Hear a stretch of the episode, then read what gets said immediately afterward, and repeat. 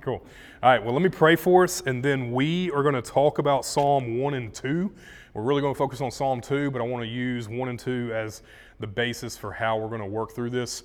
Um, and then we're going to just dive into the Psalter, yeah? Cool, let's pray. Father, we thank you uh, for the chance to be able to come and to open up um, poetry in the Old Testament. God, I pray that you would help us understand clearly what it is that you have written for our instruction. Uh, God, that we know that these words are inspired. Uh, we see that clearly even in Acts chapter 4. Uh, we see that you are the one who has knit together this collection of poetry and you have superintended this process so that we have in front of us what we need. And so, Father, I pray that as we are venturing to understand what it is that you have given to us, um, that we would be able to have uh, clarity of thought, that you would give us your spirit to be able to help us understand what it is that you have given to us now. And so, Father, uh, I thank you for this time. And uh, we pray that your spirit will be here with us as we endeavor to do this together. And we ask this in your son's name. Amen. Here's what we have up here. There are going to be times whenever I'm going to step aside from like the actual psalm and we're going to take a step back and look at two or three psalms together that are meant to be read together. I believe Psalm 1 and 2 ultimately land right here. Right? So just hold on to that. The reason why I think that is because the author of Psalm 1 and 2, which I believe is the same person, and even though it's not in the superscript, uh, superscript, which is the part that's above verse 1. So if you look in Psalm 3, if you read verse 1 in our English Bibles, it has, Oh Lord, how many are my foes? But there's that uh, all caps stuff above it. You see that? That's called the superscript, a psalm of David. It's ascribed to somebody. Even though these two are not uh, ascribed to David here, they are elsewhere. We'll talk about that in a bit. However, the way that these work together is there's a lot of words that link them together. In chapter one, or excuse me, Psalm 1, verse 1, you read that there is uh, this statement of blessed is the man who does not walk in the counsel of the wicked. And the very end of Psalm 2 is that same exact word about being blessed. Those who do not walk in the counsel of the wicked is then described in chapter uh, Psalm 2, 1 through 3, as how the peoples plot or meditate on vanity and wickedness. So 2, 1 through 3 describe what 1 1 says. See what I'm saying? Go down to 1 1, they don't walk in or sit in the council of sinners and they don't walk in the way of sinners. A little bit later on, they perish in the way in Psalm 2, verse 1. Okay? Are you seeing how these are connected?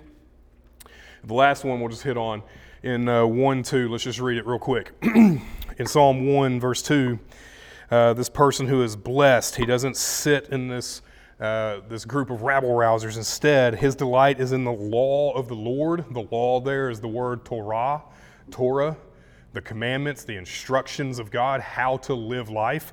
His delight is in God's law, and on His law he meditates day and night. And then that's contrasted in 2 1 through 3 as what are the people meditating on? Something that's vanity. It's not the Word. Okay? So these two go together, and this is how I would describe Psalm 1. What it's doing is in Psalm 1, it is categorically placing everyone, every single person, into two camps. There are those who are the wicked and those who are the righteous. You are going to see that theme over and over all throughout the Psalter. Okay? There's going to be this generalization of those who are walking in righteousness and those who are not. Those who are not are either called the wicked or the foolish, right? So it tells us those are the two categories. Not only does it tell us those two categories, it also tells us how those people live, right? So to uh, uh, Psalm 1, verse 2, blesses the man who does not walk in the counsel of the wicked or stand in the way of sinners or sit in the seat of scoffers. Instead, he's like a tree planted by many waters. His roots grow deep, right? It tells us how they live and how they don't live. It's all wrapped up in metaphor and poetry but it is still teaching us. Yeah? So Psalm 1 divides us all into two categories, shows us how we live, and it also tells us where our eternal destiny is. You can look there in verse 4. The wicked are not so. They're like chaff that is driven away by the wind. Chaff is that part of the wheat that whenever you're separating it, it just the wind just takes it away and it's just immediate. And as soon as it starts happening, like it's gone. You can't get it back. Verse 5 Therefore the wicked will not stand in the judgment, nor sinners in the congregation of the righteous. And the Lord knows the way of the righteous, but the way of the wicked will perish. So it, it tells us what categories we're in, what your lifestyle looks like when you're in that category, and where that's taking you. Make sense? Then Psalm 2, what we're going to see tonight, is actually going to describe what these plots are. What does he mean by walking in the way of sinners and sitting with those guys and the counsel of the wicked? What does that look like? And it's going to be brought up as though there are these kings who are plotting against God's anointed. And we'll talk about that here in a bit. But what it's doing is now is showing us what those plots are and it's introducing for us the Messiah, the anointed, right? That's what the word is actually in, uh, in Hebrew, is the Messiah. And that Messiah is considered to be the son of David. Okay? Now, when I say the phrase son of David, that should set some alarm bells off for you, right? Who should you be thinking of whenever you hear the words son of David?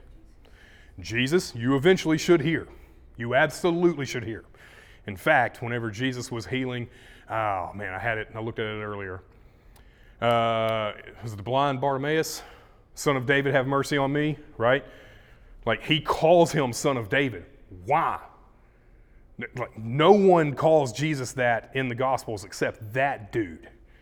That's because I think that guy was anticipating what Psalm 2 is introducing for us that there is this Messiah and he is the son of David.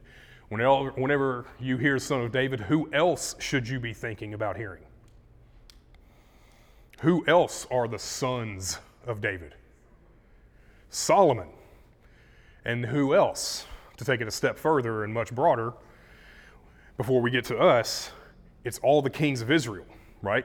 So if we go back to our little chart, I'll get you one, Millie, because we ran out. If you go back to your chart, you can see in book three and four what who are we focusing on?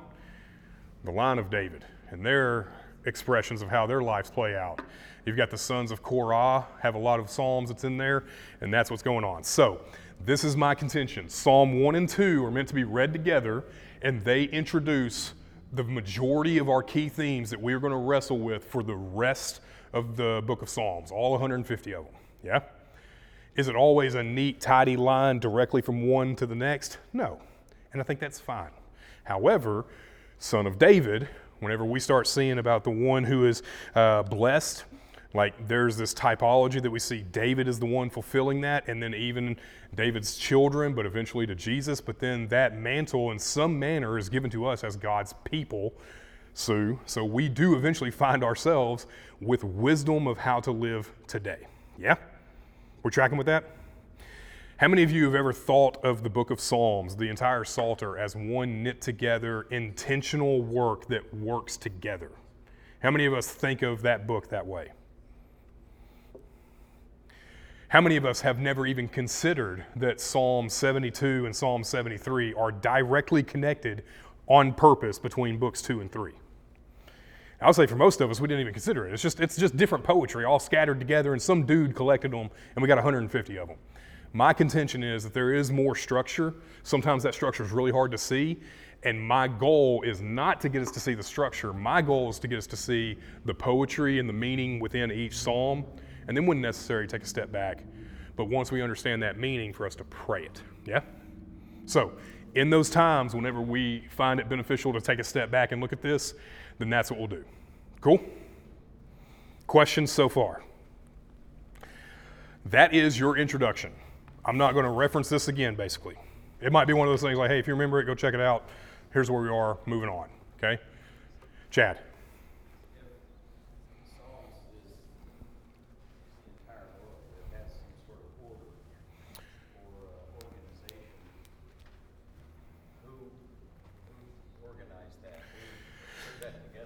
Yep. Yes. Yes. So the question is if we have 150 Psalms, and my contention is that they were organized, who organized them? Because we do have Psalms from Moses. There's at least two. I think. I know for a fact there's one because it starts off in book four. Um, but then also there's Psalms of David, there's the sons of Korah, there's later Psalms, there's stuff that seems to be connected to Jeremiah. So, I mean, like, where's this huge amount of time? My contention is David, as the primary author of books one and two, he sees himself fitting into the narrative of how God operates in his people and in their history. And he is writing about his experiences in poetry form, in poetic form. And it comes out as a psalm. And as he is authoring this huge chunk, right, 55 of the 72, there is a later editor, possibly Nehemiah or Ezra, or both of them together, where they are collecting these these venerated works that have been held on to for a long time by Israel, and they see and pick up on the pattern that David is intentionally organizing his stuff, and there's themes that start to lay out. And that's when they collect hey, these first two books are all about David. And then this third book is really about his sons. And then we've got these questions about the covenant and are we still going to maintain? And they put them together, right? So there is a later later editor, and if that makes it makes you uncomfortable to hear that there are later editors into uh, the story of Scripture, I would just turn your attention to Jeremiah 36, and there's this cat named Baruch, where Jeremiah sits down and they write down everything that God had told Jeremiah to that point. And you know what happens to that first edition they write down? It gets burnt. So you know what they do before the end of the chapter? They write another one, and guess what they do? They add many more things to it. Okay? So, like, the Bible even tells you that there are editors putting this stuff together, and that's fine. If you want to have a more, more in depth conversation about that, that's what I would do. Yeah? So that's a good question, though, to say, well, Leewood, you're saying this is all knit together. How do you know? One is through the language, there's connections between Psalms together that go together intentionally, and once we see them, I think it's hard to unsee them. Landon, you got a question, my man?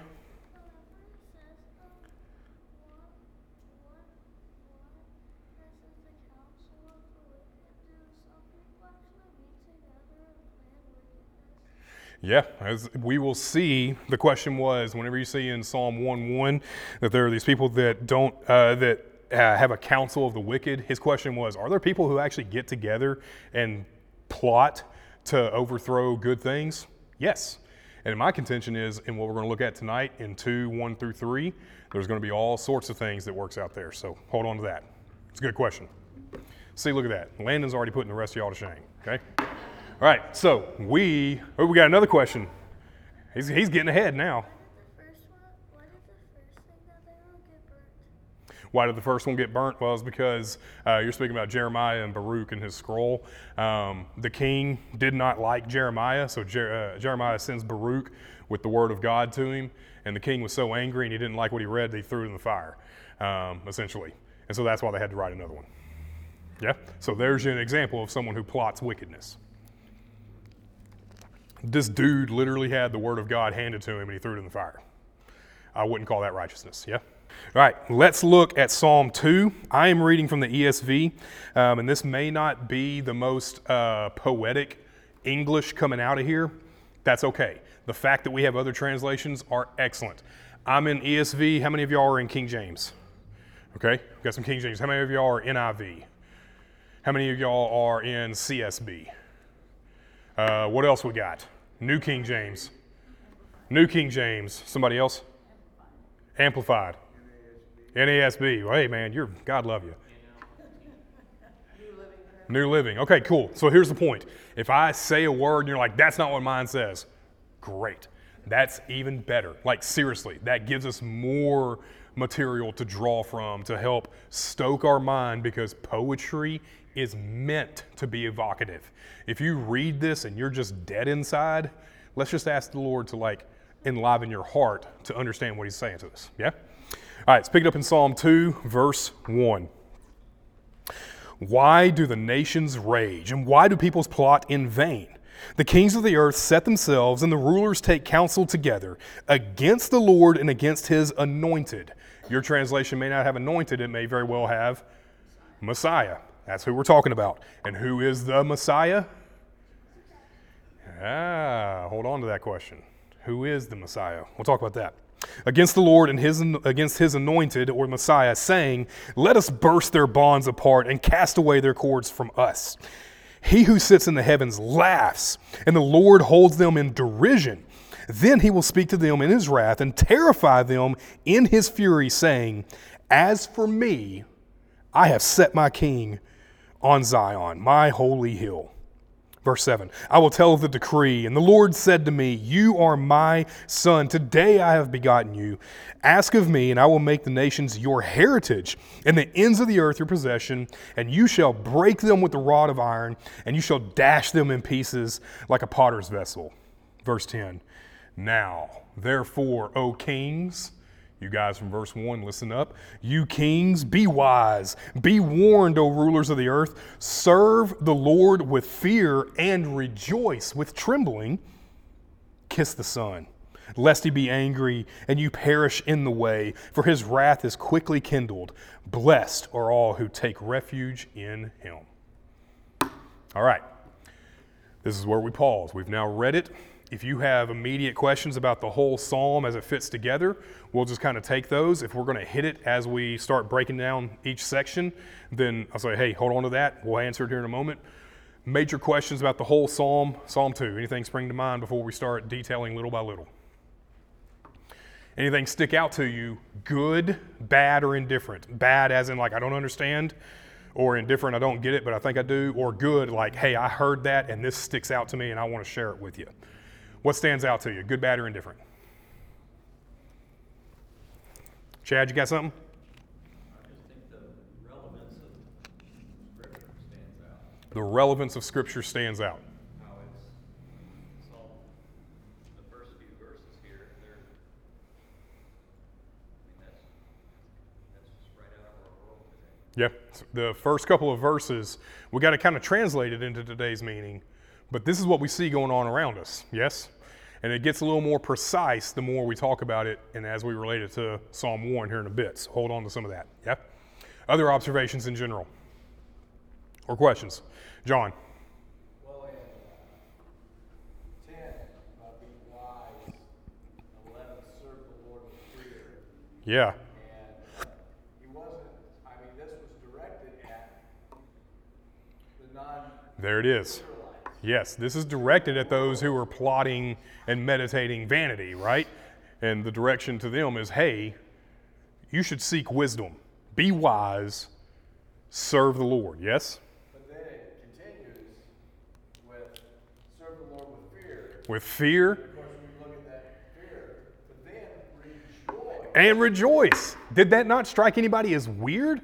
Like, what do you mean, serve the Lord with fear and trembling and rejoice at the same time? What? Yeah. I would, I would say if, if, if you are serving God with fear, Uh huh.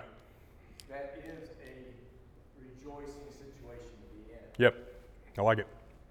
If you are serving with fear, and to put that in my words, if you're serving the Lord rightly and you rightly understand who He is, a natural byproduct of that or a natural uh, recognition would be that God is over and above you, and that means that you should fear Him in a good way. Yeah? Worshipful, man. Reverent fear. Rejoice with trembling. So you see how this is starting to become multifaceted already, just from different translations. And by the way, I am not knocking any one translation or upholding one over the other, because I think we need a, a like multiple options to take stabs at here because it speaks to us differently. Landon, what else you got, my man?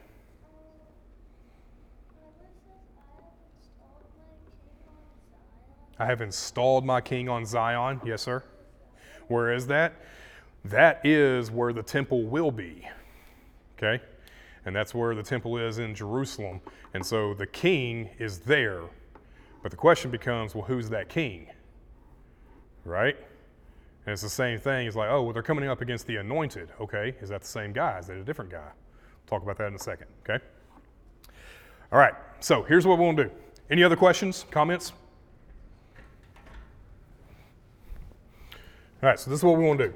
We're going to take Psalm 2 into these four chunks, three verses each, and we're going to look at each one of those kind of in turn. I've got some Hebrew that I'm going to throw at you, and I've got some other verses we're going to read to help us understand some of this stuff. But here's the point what we are driving at is this right here.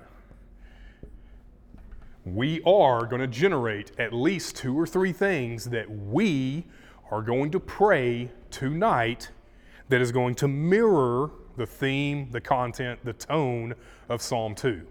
I'm trying to teach us how to pray through Scripture. Use the language the Bible uses. It's okay to plagiarize God when it comes to talking to God. Totally cool, right? That I think he is incredibly fond of that. Yeah? All right, so here's what I want to say. In verses 2, 1 through 3, what we see going on there is that the nations are conspiring together. This is what Chad's comment was. This is where I'm saying this is the explanation of what sitting in the council of the wicked and the seat of scoffers. This is what's going on in that council at the seat of those scoffers. They are conspiring together, and the question is who are they conspiring against? And the answer is can't see it up there in blue because it's a little bit smaller. It's in your Bible, it's the anointed. Now, I asked who that anointed is, and the answer immediately was whom? The Messiah. And the answer of who is the Messiah is no, not Jesus. Or not. I don't know. This is the whole point. To take that word of what it means to be anointed or to be the Messiah, the Messiah just means the one who is anointed. Who in the Bible gets anointed with oil? In the Old Testament, let's keep it there. Priests, and who else? The kings. All the kings, they get anointed. Now, flash forward to the New Testament, and who do we see getting anointed? The priest and our king, Jesus, right? So Jesus is fulfilling that role. He's also a prophet who's, you know, has the authority to do those types of things or allow it. But here's my point. When we've put Psalm 2 and Psalm 1 together, remember, this is categorically introducing the entire Psalter. I don't think it is improper for us to read Jesus into this. However, let's take a little bit of a, a slowdown and let's look at who wrote this in the beginning. Do you have a superscription or, uh, or a, uh, what's the word, a, a attributing phrase at the beginning of Psalm 2? Do you have that? Anonymous. What if I told you it's not anonymous? I need somebody to go to Acts chapter 4, verse 25 for me. Acts chapter 4, verses 25 through 28. What's going on in Acts chapter 4 is Peter is giving him a big old sermon. You know what sermon that is? What sermon is it? In Acts chapter 4?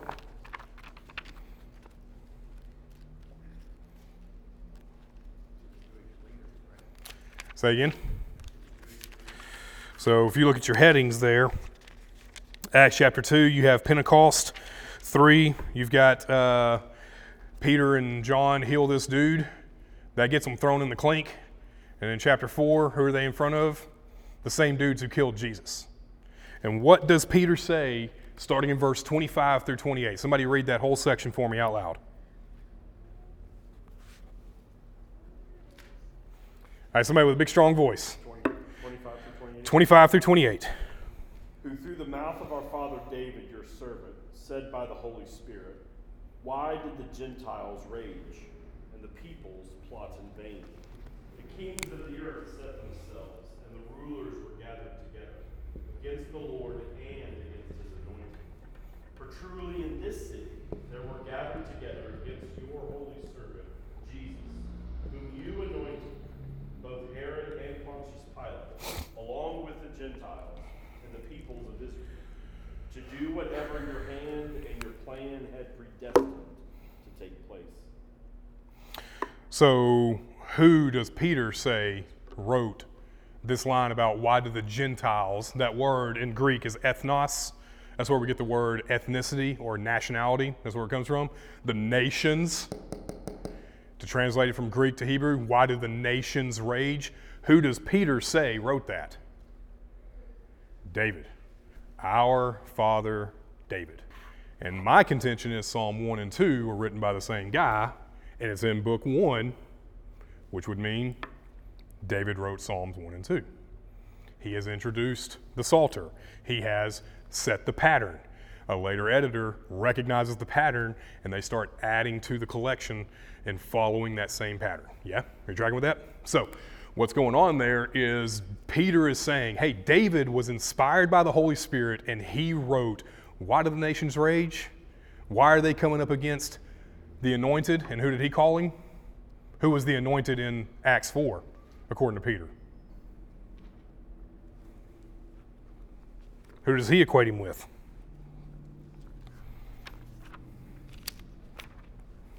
Somebody be brave. Look over there in 26. Is it 26 or 27? 27. There in 27. Just read it again for us. For truly in this city there were gathered together against your holy servant, Mm-hmm. Jesus. The holy servant Jesus. Those are the ones they are gathering against.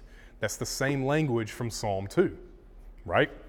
Eventually we do get to Jesus. But we've got some stuff, complexity that we got to work through there in uh, verses 7, 8, and 9. We'll get to that in a moment, okay? So let's take a pause. In this uh, psalm, uh, whenever the nations are anoint, or excuse me, uh, conspiring against the anointed, they are working out wickedness. If you go back to Psalm 1, the word for the, or the, the way that the blessed man lives is someone who studies God's instruction, the Torah. And these people are not doing that. They are studying plans to uproot God's plan, essentially, right? So we can already put categorically these guys, as they are conspiring against the Lord's anointed, they are using something other than God's word to do that. And do you think they would be in agreement or in opposition of God's word at that point? In opposition. So, can you think of in any way a way to pray based off of Psalm 2, 1 through 3 for us tonight? Connect that to God's word, opposition, agreement. Chad?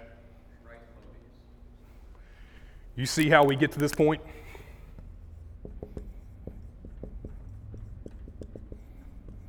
We can pray, God, give us the right motives as we are going about our lives, and that we would not be those who conspire against your anointed and your word, but rather that we would have the right motives and that we would rightly adhere to what God says.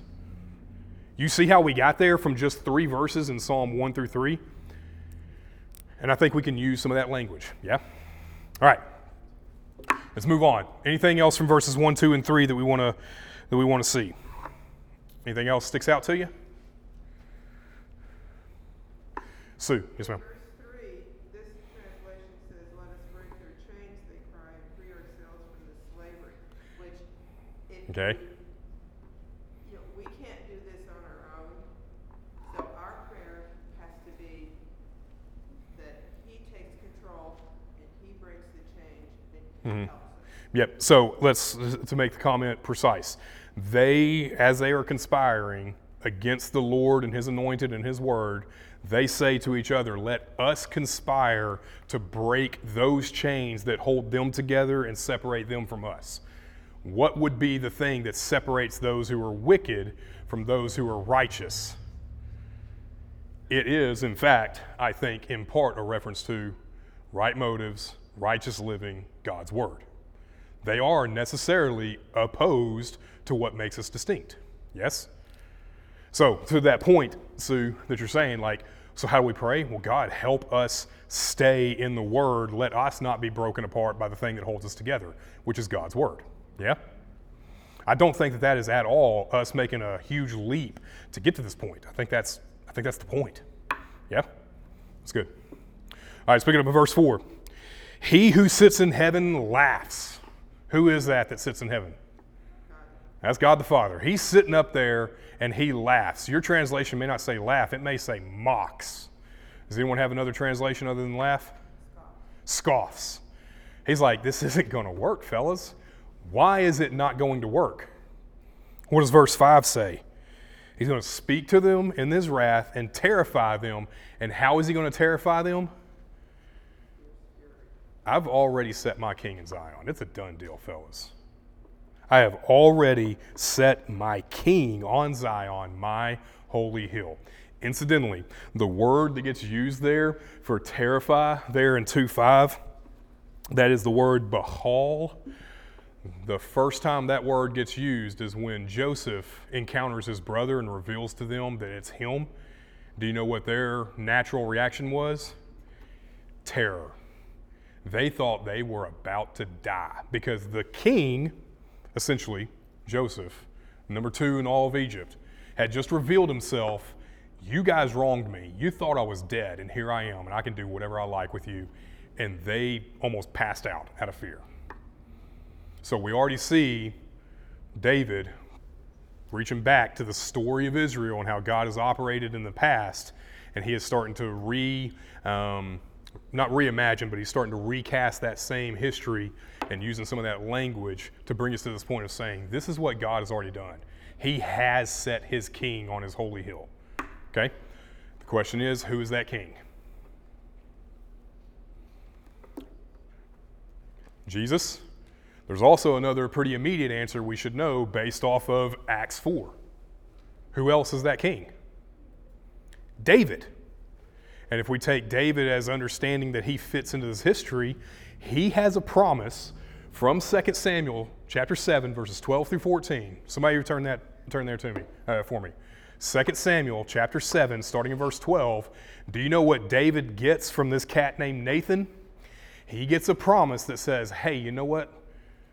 There's going to be a king who's going to come from your line forever. Okay? Somebody read 2 Samuel 7 12 for me, 12 through 14.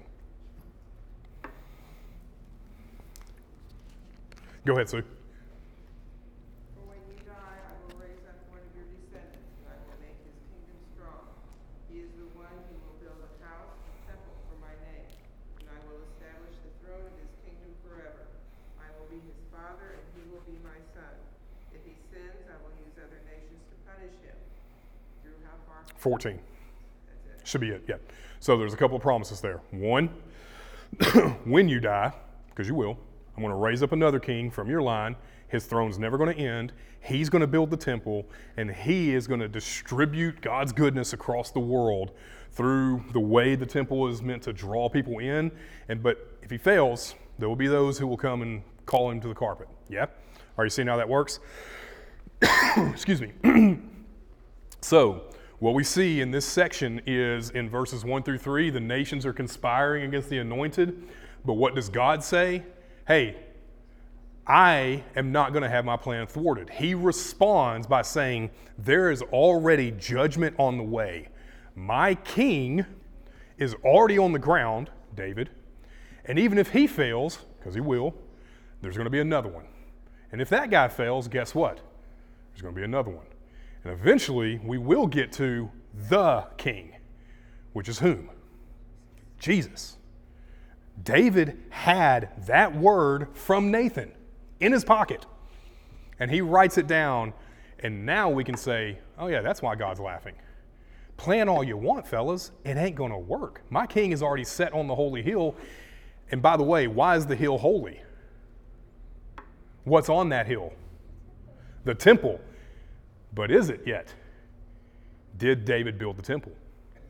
No, Solomon did. But yet, David is writing as though it's already a fait accompli, a thing already done. It's accomplished already. That's why God mocks and scoffs. It ain't going to happen. You cannot thwart his plans. Yes? So let's just pause right there. When you look at verses 4, 5, and 6, is there any way that we can pray to ask God to help us in some way that would be mirroring the tone of verses 4, 5, and 6? Got to get used to this pattern because it's going to happen every time.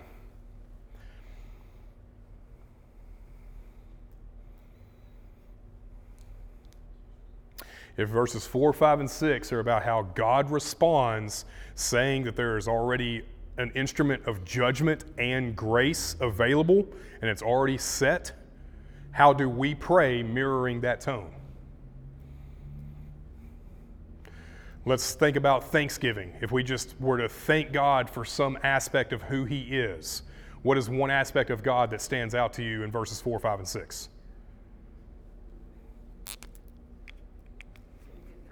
God's in control, so how about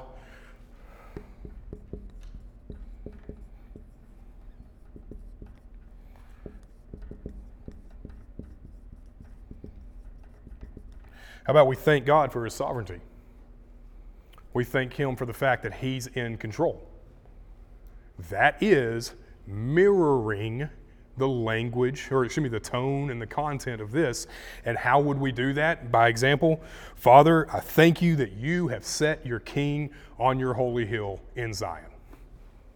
And when I've done that, I am not just using those words, I am invoking the meaning of Psalm 2, verse 6. You ever wonder why Jesus said, Eloi, Eloi, lama sabachthani? My God, my God, why have you forsaken me? He quotes one line and he's implying the rest. He is bringing to bear the weight of Psalm 22 from the cross. He's using scripture in his prayer. Yeah? So let's do the same thing. Cool? All right. Verses 1 through 3, the nations are conspiring against the king, the anointed. God then responds and he says, I've got an instrument of grace and judgment already there. And then verses 7 through 9, we see the king is now going to proclaim what God just said. Because remember, verses 4, 5, and 6 is the one in heaven laughing. That's the Father. And then look at verse 7 I will tell of the decree. What does Acts 4 tell us about who wrote Psalm 2? David. So who is I in Psalm 2, verse 7? David. And if we take a larger view, it's David and Solomon and Jeroboam and Rehoboam and that kerfuffle that happens. And then all these other kings out of the Davidic line who come out of that, they are all announcing, I will say, because they are picking up the language of 2 Samuel 7 12 through 14. Okay? So the Davidic line, this is what they say. Verse 7 I will tell of the decree, the Lord said to me, the Father, right? That's verse 7. That's the word Yahweh. That's God the Father. He told me, some dude, David, the Lord has told me, You are my son. And that's where we say, No, that can't be David. That has to be Jesus. Not if you're understanding that David is seeing himself as part of this uh, redemptive history, that the arc of salvation takes a while to get there, but we eventually get to Jesus, and David is in Jesus' line, right? So you can see that's where he's saying, My son, you are my son. That's where Peter's picking this up, right? The Lord said to me, You are my son, today I've begotten you. Ask of me, and I will make the nations your heritage. All those folks who are plotting against you, I'll bring them in. In fact, I'll smash them like a rod of iron against pottery. Incidentally, whenever you look at uh, Psalm 2, verse 9, that word for Ron is shavet. That's the same word for scepter. And the first time that word gets used is in Genesis chapter 49, verse 10, whenever Joseph, or excuse me, Jacob is pronouncing blessing over all of his children. And he says, Hey, there's going to be a scepter and it's never going to depart from whom? Judah. That's the second connection we've seen between Israel's history and David reflecting on it and putting it into song for us. You seeing that? He's wanting us to see that there's a larger narrative going on. So, what's happening there is the king is saying, Hey, God's already put his king on the throne in Zion. The temple is there. There is grace because the temple, and there's also judgment, the rod of honor, the shavet. He has what is necessary to bring about judgment. And he is proclaiming that as the king. Does that make sense? Questions about that next section of verses 7 through 9? Because we're going to run out of time to pray if I don't blitz through it. Are y'all seeing those connections though? Like, this isn't me just making this stuff up. Like, I, I think this is how it all works together. All right, verses 10 through 12. We then have that the rulers are now warned. Those kings who were conspiring together against the anointed, against the king, against David and his line, all the way to Jesus and what holds them together with the word of God. The rulers are now warned, and they are warned one, to reject wickedness. Go back to Psalm 1, you'll find out about that. And they are warned that they need to now welcome wisdom. How are you going to live rightly? Go to Torah. Go to the word that God has shown you of how life is meant to be lived. Hold fast to that. Let's read it one more time. Now, therefore, O kings, be wise. Don't do what you were doing. He's got a rod of iron, and you are a pot. How many times have you ever seen a clay pot break a metal rod? Ever? Because it doesn't happen. They are pottery. He has a rod of iron, a scepter that will smash everything. What hope does that pottery have? None hope. He's got no hope. They will get smashed, right? So he says, Be wise, be warned, rulers of the earth. Serve the Lord with fear. Now we come to John's comments. Serve the Lord with fear, rejoice with trembling. And what did they say? What are they supposed to do? What does verse 12 say? Nashach, kiss the Son. Incidentally, how is Joseph and his brothers reconciled in Genesis chapter 45, verse 15? After he scares the daylights out of them, what does he do? He kisses them. Incidentally, how is Jesus betrayed? You can see in the same action there can be wickedness and there can be righteousness. Let us pray for right motives in what we're doing, why we are doing these things. This reconciliation comes about whenever they recognize who the king is, who the son is. And now we see the son can take on a couple of different meanings, does it not? David wrote this, but he said back in verse 7 Today you are my son. Who could that possibly be? Could be Solomon, could be any other king from the Davidic line. But yes, ultimately, who are we talking about? Jesus. This points to Jesus. Like, I want to be very clear this is pointing to Jesus. But there's also something more that if we just skip right over it and go straight to Jesus, we're missing a lot of the weight of this psalm. So, what it, psalmist says, what David says is, be reconciled to God, live in wisdom, come serve Him. That word for serve also means to worship, right? Come serve Him, cast off wickedness and foolishness, come to Him because that king that's set in Zion, he is ready for judgment, but also grace. And he will bring the nations in. He will. That's what the story of Acts 4 and the rest of Acts is telling us is that that's God gathering his people in and it's going global. Yeah? Let's pause right there. Just looking at verses 10, 11, and 12, can you think of something that we should be praying that can mirror the content or the tone or the theme of this psalm?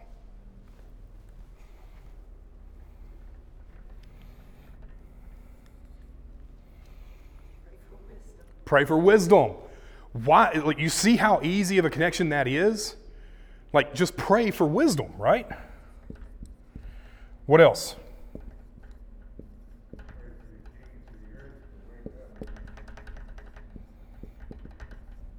Pray for the rulers or the kings of the world to wake up. Jesus tells us in John 17, I have given you my word, and the world is going to hate you because you have it, because the world stands in opposition to God's word. Their word that held them together in Psalm 2, 1 through 3, the bonds that hold us together as those who follow after the Lord, is the word, the instructions, the law, the Torah. Like you see that they are opposed to this. So, how about we pray for those who have influence that they would see truth and respond to grace? Like, this is not a, a crazy, outrageous leap. That's us looking in Psalm 2. And let's just pause there for a second. How many of y'all are super familiar with Psalm 2? How many of y'all are familiar with Psalm 23? And if you're more familiar with that language, don't you think there's a little more depth there? Can you imagine how more vibrant your prayer life is whenever you're using those words that already are stirring something up in you to pray the content and the theme and the tone of that psalm? That's how the book of Psalms works. Okay, so let me just pause right there. Any questions about what we have going on here in Psalm 2? Yes, sir.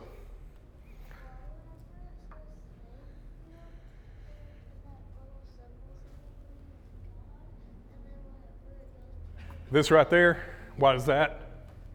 That's a theta. That's just a letter. Theos is the Greek word for God, and so it's just an abbreviation for God. Good question. Because you're right, that ain't English. And that ain't, there's a whole lot of not English up there. Yeah? Theta is just shorthand for God, for theos. Other questions? Sue, yes, ma'am. It's not a question, it's a comment. Oh, yeah. Questions, comments, whatever. I'm open to all of This, it. this particular translation ends the psalm with saying, what joy for all who find protection in him. Wh- What joy or blessed is the man who take refuge in him. Okay, finish comment.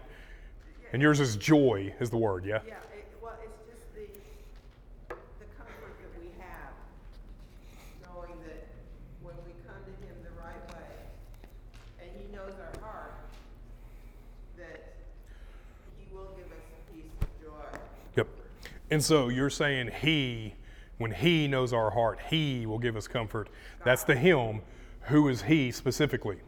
God. All right. It could, it, it could be one of two possibilities. It's either God the Father, the one who sits in heaven and laughs, verse 4, or it could be someone from the Davidic line who is like David, Solomon, the whole rest until we get to Jesus, right? And here's what I want you to see. Typologically, typologically, the way that those Davidic kings, they are meant to stand in as like a forerunner of Jesus. They're supposed to prefigure who he's supposed to be, but they all fail. They're supposed to do that, but they fail, right? David was the closest we got. And he messed up, you know, pretty badly, right? But we have to have Jesus for that reason. Our only hope is with a holy man, right? So the hymn, in its immediate context, could be the king and what he's supposed to represent. But what we also know is that that line eventually ends and, and culminates in Jesus. He's the one who has the scepter from Judah in 49 10. Page.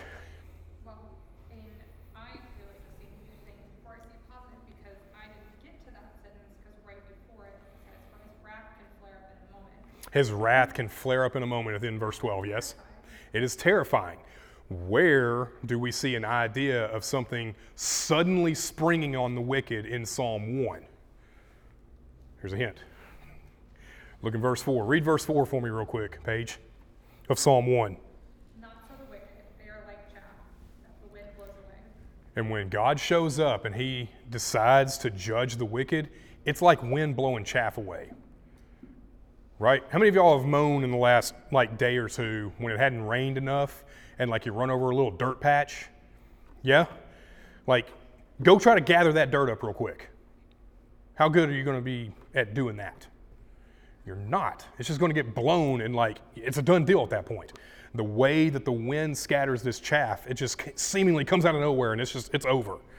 That's the exact same imagery that's being used in verse 12 when it says his wrath is quickly kindled. It comes and rushes upon you. How do you, when someone who reads that, who knows the Bible but uses it probably Yeah. not the way, how do you defend that? Oh yeah, yeah, yeah. Like people would take that as that's God punishing you for your sins. Type Yep. But like, you know, like bad things happen. Mm-hmm. Yeah. So to phrase the question like succinctly, if someone wanted to twist Psalm 2, verse 12, to say that God's judgment just flares up out of nowhere, one, I think they're misconstruing the language, but I do agree. Like, I, I wouldn't try to defend it. I would try to rightly put it in its context. God's judgment does, his wrath does flare up at iniquity, at wickedness. However, in context of what's going on here, the Lord is responding to our efforts in wickedness with placing the king in Zion and the temple. That is grace. That is grace. There is a means by which you can be made right. And who came up with those means? It wasn't you, it was God. He is gracious, He is good. He is, in fact, sovereign, right? However, don't make a mistake. That same king who emplaces that will, in fact, judge. He has a rod of iron, he has a chevet in his hand, and he will use it. We know that. You know how I know he will use it? Because he used it on his own son. He does punish wickedness. Jesus takes our sin and is, in fact, the one who is the sacrificial, uh, the, the substitutionary sacrifice for us. That is judgment. However, it is also the only way in which grace is extended to any of us. So I wouldn't try to like defend it or soften it. I would actually lean into it. Say, yeah, your your ideas of God judging, you haven't gone far enough. But in the same same vein, you also haven't considered how gracious He is to provide a way for you to escape that very judgment. Yeah? And I think that's why we do have to read the whole psalm together. And in this instance, Psalm 1 and 2 give us a better picture as well. Yeah? That's a good comment. Landon, did you have something else? Yes, sir. Speak up loud so we can all hear, all hear you.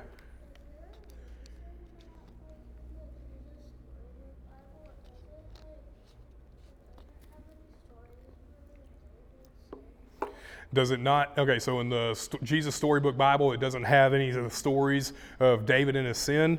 Well, I would say that Psalm 23, which is there, the Good Shepherd, uh, and I am his little lamb, that's in the Jesus Storybook Bible. Um, Psalm 23, I think, is a ref- reflection and is also something that comes about after his sin with Bathsheba.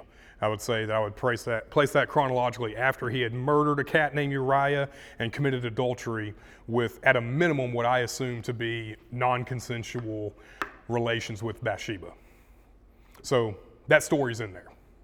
Yep. Paul, yes, sir. with seventy-two songs, at least to his credit, uh, do we have a, a pretty good chronology of where does one and two fit Yeah, okay. Yeah, so it's, it's kind of weird. Whenever you look at the first two books of the Psalter, which is where we get the Psalms of David, um, the question was do we have a good chronology of where Psalms 1 and 2 fit? I don't, I don't think we do. However, when we look at Psalms 1 and 2, let's just flip it over here. Psalms 1 and 2 are categorically laying out people who are wicked, and then Psalm 2 tells us the plots of the wicked. And we say, oh, those are the kings. And we think immediately, oh, it's those people who plot against God's people. Cool?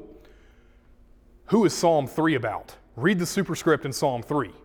Tell us where the Psalter then leads us. We're thinking about kings, we're thinking about those who are wicked, and who's the one that's our first example?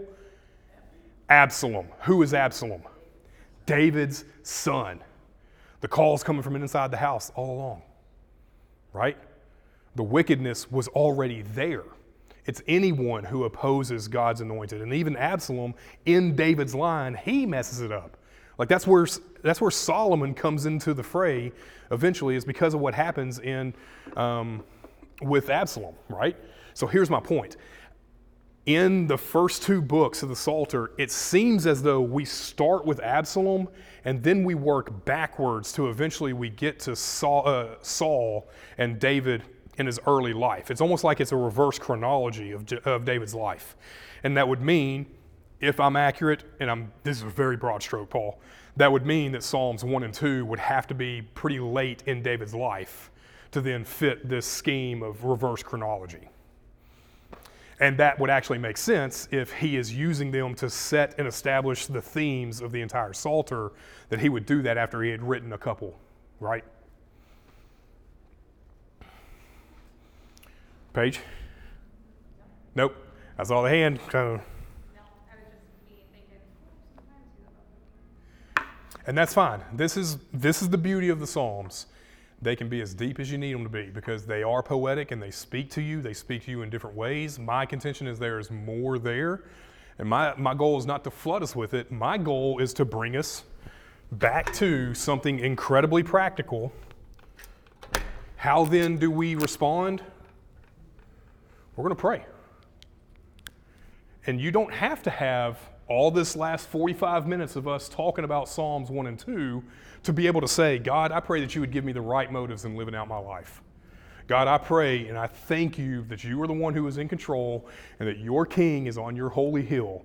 Thank you for the fact that you give us wisdom. And James 1:5 says that any of us are lacking wisdom, we can pray and he will give it to us single-mindedly. Hoplos is the word. He gives it to you with singular devotion. He will give you all the wisdom you need. Thank Him for that. Pray for it. And then to be able to say, God, those who are conspiring and not living up to your word, God, we pray that they would come and experience grace and they would turn from their wicked ways. So you don't, you don't even have to have all that other stuff to get to this point. And if that's where we're treading water for now, let's tread water there and let's get comfortable with it and let's push out a little further. And then push out a little further. Right? That's just the pattern we're going to have for the whole summer. Yeah? I am glad that you've said that because I think you what you're feeling, I think a lot of us might actually already be experiencing as well. We just didn't say it. You're among friends. you are among friends. All right, so this is what we're going to do. You heard me at least two times now run through every one of those about a way we can pray. So, what I'm going to do is I'm going to ask John to start us off in prayer. And, John, you pray whatever it is you want. If it fits in these exact themes, rock on. If it's a little bit outside of it, rock on. If it's only one of them, don't care. Pray something, right? And then, John, when you feel like you've said what you needed to using the Psalms words or not, then just be quiet and someone else will go. And we will do that until I close out in prayer. Yeah? If every single one of us pray, fantastic. And if that means we're here for another 45 minutes, then I don't think it's time wasted. If we're here for five, excellent. Then we have prayed together. Yeah? So, we're not going to stress about this. This is not going to be the thing that's going to like make or break our study, but this is where we put into practice the whole point of what we're working towards. You've got some themes up there that you can look at, and if your eyesight is uh, failing you, come on up here, my man, and I can I'll, I can't write it any bigger. You got to sit up closer, yeah. Next week we'll probably do four wide, so we're not going so far back, yeah. Are y'all cool on how we're going to pray? If you feel compelled, start praying, and if you walk over somebody, just walk over them, keep praying. One of you will stop. It'll be fine, okay? The place ain't going to collapse. John, open us up, and then I'll close us out.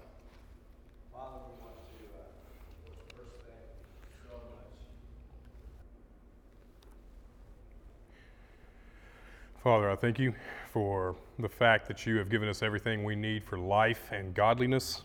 And we read that from our brother Peter, who is the one who has proclaimed um, in Acts chapter 4 that uh, your son David, being filled with the Spirit, declared these things that we have spoken about tonight in Psalm 2.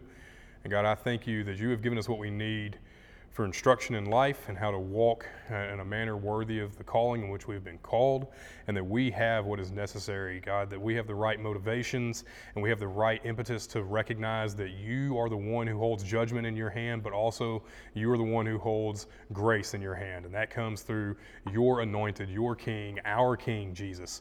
And Father, I pray that we would be the ones who would be mindful of how that balance is struck, and that is difficult to explain to some people who are opposed to what we believe. But Father, you have told us, even in Psalm 2, that there is a way in which we can live with wisdom, having once been those who are opposed to you. And so, God, I pray that you would give us opportunities to be able to speak that word to those who desperately need to hear about the grace of our Lord and King Jesus. So, Father, we thank you for tonight. I pray that this sets a pattern for us this summer and changes how we read the Psalms. I pray that you would use your spirit to drive down in our hearts what it means to pray these words that were given to us through your spirit and through biblical human men um, in this uh, real world that we inhabit. And that, God, that we would do this for your glory and for our good. We pray all this in your Son's name. Amen. All right, so that's the pattern. Next week, we're in Psalm 16 in here. Uh, I will do better. We will go quicker because y'all haven't understood the pattern. We won't have to do all this stuff again. Um, so, Psalm 16 next week. The week after, Anthony will be in uh, Psalm 19 because that's when I'll be on vacation. Uh, I am preaching this Sunday morning and Sunday night. There's no service because of uh, Memorial Day. So, in case you get the word, there it is.